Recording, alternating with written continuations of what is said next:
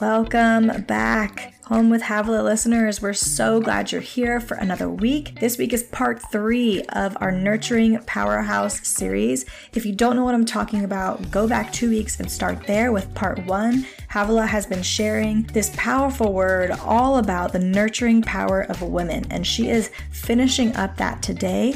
And she's talking about how women have a unique gift to connect people to their identity in Christ. So tune in again. Make sure you go back and listen to the first two if you haven't, and I will see you at the end. So Deborah and Barak, Barak gathered, I don't know why that saying, is stuck in my head. I always say, you give each child a fourth of your brain, so I'm lucky to be using sentences. Uh, Deborah and Barak gathered an army, and then, listen, this is important. He says, if you go with me, I'll go. If you don't go, I won't go. What he was inviting her was a five mile walk. Historically, they would have walked five miles. And so I could see to her saying, you know, I'm not going to go unless you go. And she goes, get my Nikes. We're going. And she grabs her stuff and she's like, I'm going to walk with you. And she walks with him for five miles. She walks with them. She's like, no problem. You don't believe the word of the Lord? You don't have the courage to do it? No problem. I'll be, I'll be at your side and I'll remind you over and over and over who you're called to be, what I see in you, what God sees in you, and I will be a vessel of the prophetic voice over your life. And I could just imagine what the journey was like. I love this. You know, she, many of us, I don't think that they were just walking in silence. Like, we're just going to pray in the spirit quietly. We're going to soak for five hours. Like, no, no, it shouldn't take five hours to walk five miles, but you know what I'm saying? I think, but I imagine. You see, Barak's name in Hebrew meant lightning. When he was born, he was named. And in biblical times, names had meaning it had a supernatural and sovereign meaning over his life. So God saw Barak as a lightning man, a man that brought light, that came in, that shattered the darkness. He saw him as that. But Barak, Barak was not, was not living like that. And so Deborah walks with him and I could just imagine as they're walking, she is remind, Barak, did God call you? Has he not spoken? He called you. You can do this. You're a history maker. You can, you were made for war. You were made to win. God is on our side. You can do this. And I could imagine that for five miles, every mile, she is preaching at him the call and the, the, the call of God that's on his life, the vision of heaven for him. She's reminding him. She's not saying, forget it. I'll fight. No problem. Why don't you go hang out with your mom? I'll take the battle. Like she is, she is saying, listen, I'm not anointed to fight that battle, but I'm anointed to walk with you and remind you that you can. That is the power of a man and a woman. It doesn't mean that women don't fight battles. It doesn't mean that men sometimes aren't the encourager, but I'm talking about that women have a lot more words than men often, statistically. And I think instead of using our words for criticism, we use them for connection. I think we see the power of our words. And Deborah walking with Barak and go, Barak and saying, you idiot, come on, get it together. Come on, you can do this. I, I knew this was going to happen. You should have, you could have. She's not taking him down the avenue of fear and anxiety and, you know, trying to get him to suck it up and be. She's speaking to him and she's connecting him and she's saying, she's not holding it against him. She creates connection over criticism. Here's the coolest part is that in Hebrews chapter 11, Barak is in the hall of faith. So even in the midst of this man not rising the occasion, being afraid, telling him that she, he needs this leader to go with him, she said, he, he, she knows, Barak, it's not over. Your story isn't over. There's more. I see who you were made to be. I see what I've put in you. You don't have to give up. You don't have to shrink back. You don't have to hide. I know your response initially looks like failure. It looks like you can't do it. It looks like you're not created to do this. But I'm telling you, we, are going to do this. I'm going to walk with you and we're, I'm going to walk and I'm going to talk. I can do two things really well and I'm going to walk and I'm going to talk and I can either criticize or I can actually connect. And I'm going to connect you to the story of God. I'm going to connect you to your identity in Christ. I'm going to connect you to what God is is doing on the earth. I'm using my voice as a weapon against the gates of hell, and I'm writing truth over your life.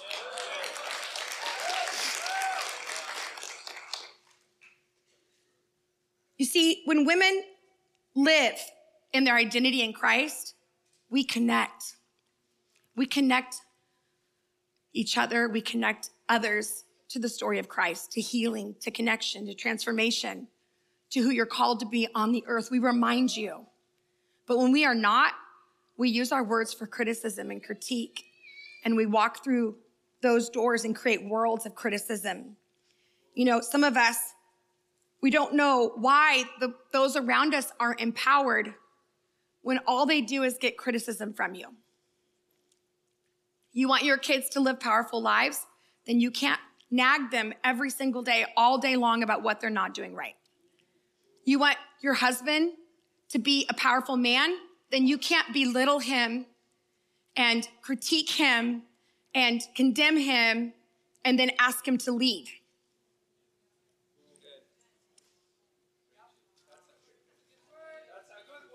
Thank you. And I'm saying this not as somebody who's never dealt with it, but as saying as somebody who is very good at criticizing. I have a gift. I'm a woman. I am very good at criticizing. And I think that God has really spoken to me over the years that I can't build, I can't tear down and build up at the same time. So I've got to choose what I'm going to do. Am I going to build up? And for some of us, we don't think that there's any power in what we're saying because we don't lead it. Well, you know, I talk about my church, I'm critical, it doesn't really matter. It does matter. Everything you say builds worlds around it and it confirms or it debunks what God is saying. And it's very, very important. So Deborah creates connection over criticism. And then verse nine, she replies, certainly I will go with you, but because of the course you are taking, the honor will not be yours, for the Lord will deliver Sisera into the hands of a woman. Now, I'm not I'm not reading this verse to highlight that the woman is the wins the wins the battle because ultimately Barak won the battle because he did what God called him to do. And let me tell you, when he got done walking with Deborah, the Bible says he didn't just win the war. It says he chased the enemy out. Like he was so on fire with the word of God that he literally fought the battle and then chased. That is the power of a woman's words. It's the power of God, but it's also the power of a female voice reminding those on the earth, you were created for this. I have, and you're literally creating and giving life and building up. There's so much anointing in it. And I get it. The world loves to criticize men. Look at, look at sitcoms. Look at movies. The guy is the, is the, the joke. Can't get it together. The woman is the empowered, clear, brilliant, educated person. And it's not that I don't think that either one fits at times, but I think it's really important that if we're going to be people of God, we're going to see everybody with value. We're not going to step on somebody else's failure to feel more important about ourselves. And what happens in the world, specifically in the church, is that when one person fails, whether it's more morally or, you know, financially or something, we, we tend to want to step on that failure to say, I knew it. Let me tell you how great I am. And I think we, especially in the culture we're in right now, there's been a lot of news about leaders that have had some failures or some conflict. And I think we as the church, we either get to sit and criticize and condemn, or we actually can connect people to the, to the story and we can actually look at them and say, when you lose, I lose. And when you win, I win. And there's nothing in it where if you lose, I win. It doesn't work that way in the kingdom. Everybody want, we want everyone to make it. We want everybody to win. We want everybody to finish. And when anybody doesn't finish or somebody loses it or somebody stumbles, we don't rejoice. This isn't a competition. It's not a competition. Our goal is that everybody wins. Our community is critical. Our community is critical. And Deborah sees that. She doesn't say, well, Barak, you know, this has got to be yours, Barak, and, you know, this woman's going to win. She's seeing community. She's like, we are, we, we need to win. Like we need to fight. Like I don't mind if I have to call you and walk with you for five miles. And I don't mind if at the end you chase them, but a woman wins. Who cares? We want God to win. We want to see his kingdom happen. And here's what we find in scripture that that was the moment they took ground like they had never taken. It was critical to the story of God and it was critical to us. Here's what I think. When we as women aren't fighting from a place of scarcity, but we're fighting from place of identity, all of a sudden we are not competing anymore. We are connecting. We are not competing about who gets an opportunity and who gets to do this and what about this. We don't compete with our spouse because they got an opportunity and you didn't, or they got acknowledged and you didn't. When he wins, you win. When she wins, you win. That's how the kingdom of God works.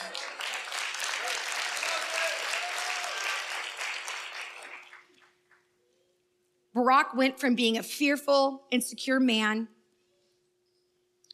to being the man that he was called to be all along. He was lightning.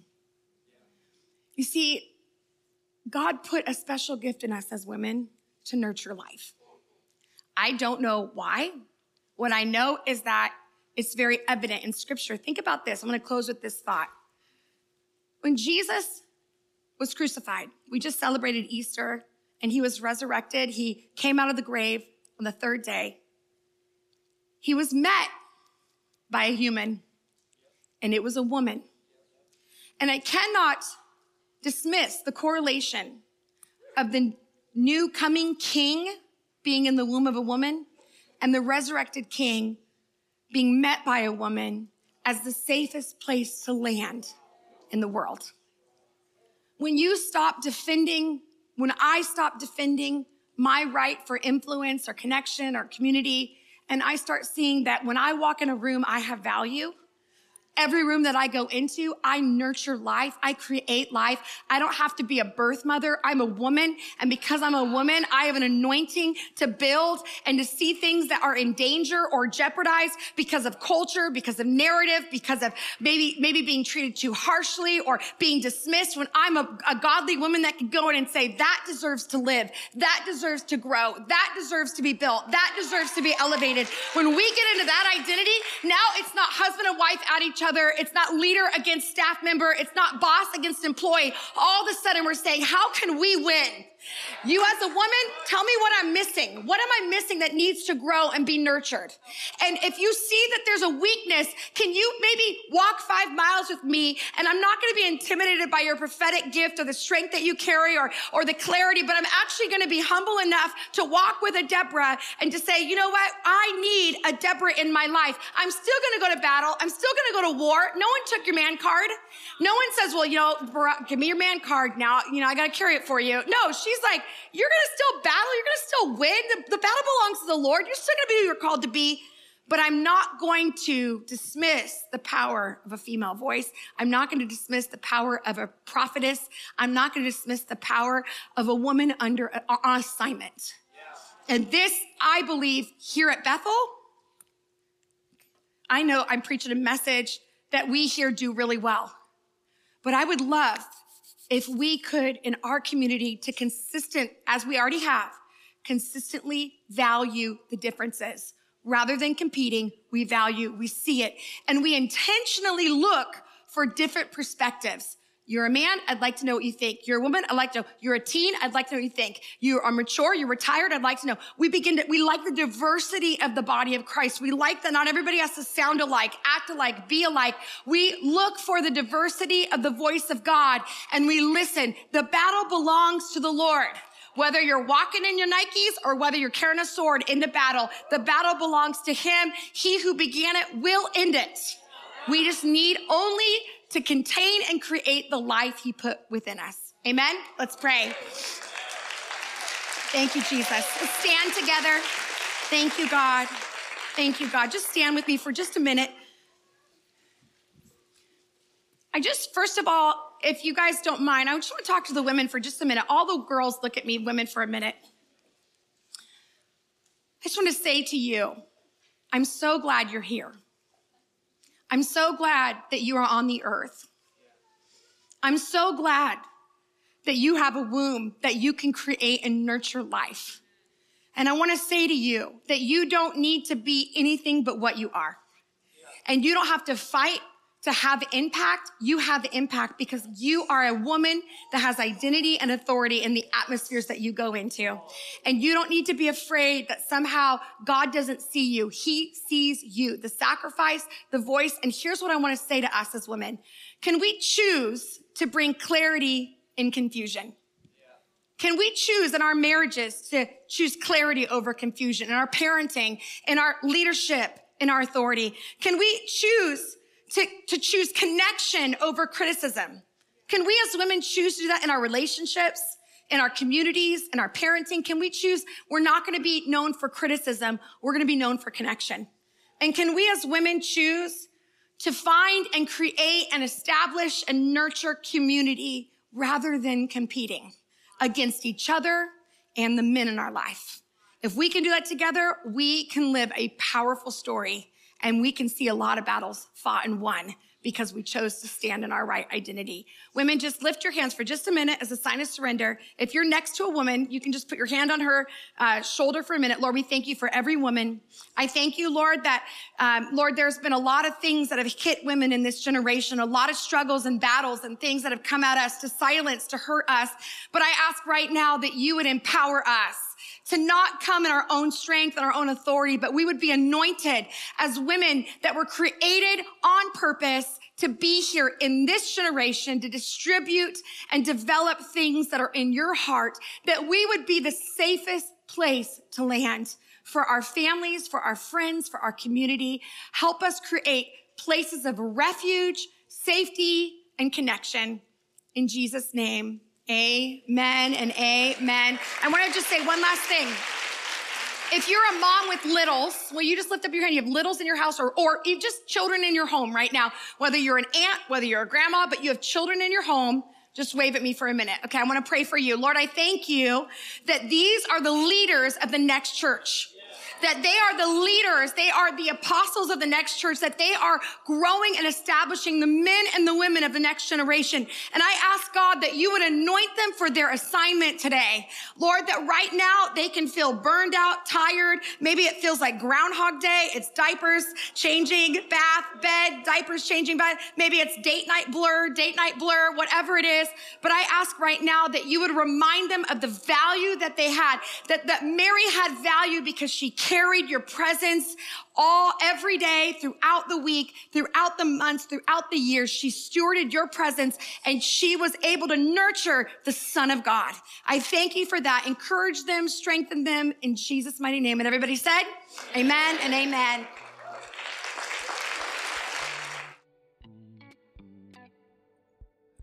Thank you so much for tuning in today. I hope you loved not only this episode, but the whole series as much as we did. We thought it was perfect for the month of May.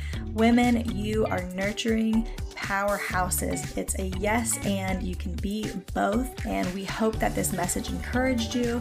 We hope that you had some favorite parts. If you did have a favorite part of this episode today, take a screenshot, share it on social media, tag us at Truth to Table.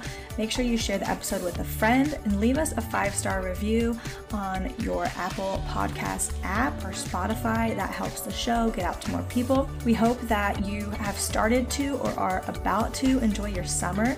We have some fun things coming up on the podcast next month and July. Havilah is going to be sharing live. She will be recording some episodes for you, and we cannot wait to share them with you over the summer. It's going to be a great summer, and we hope to see you next month right here back on the podcast.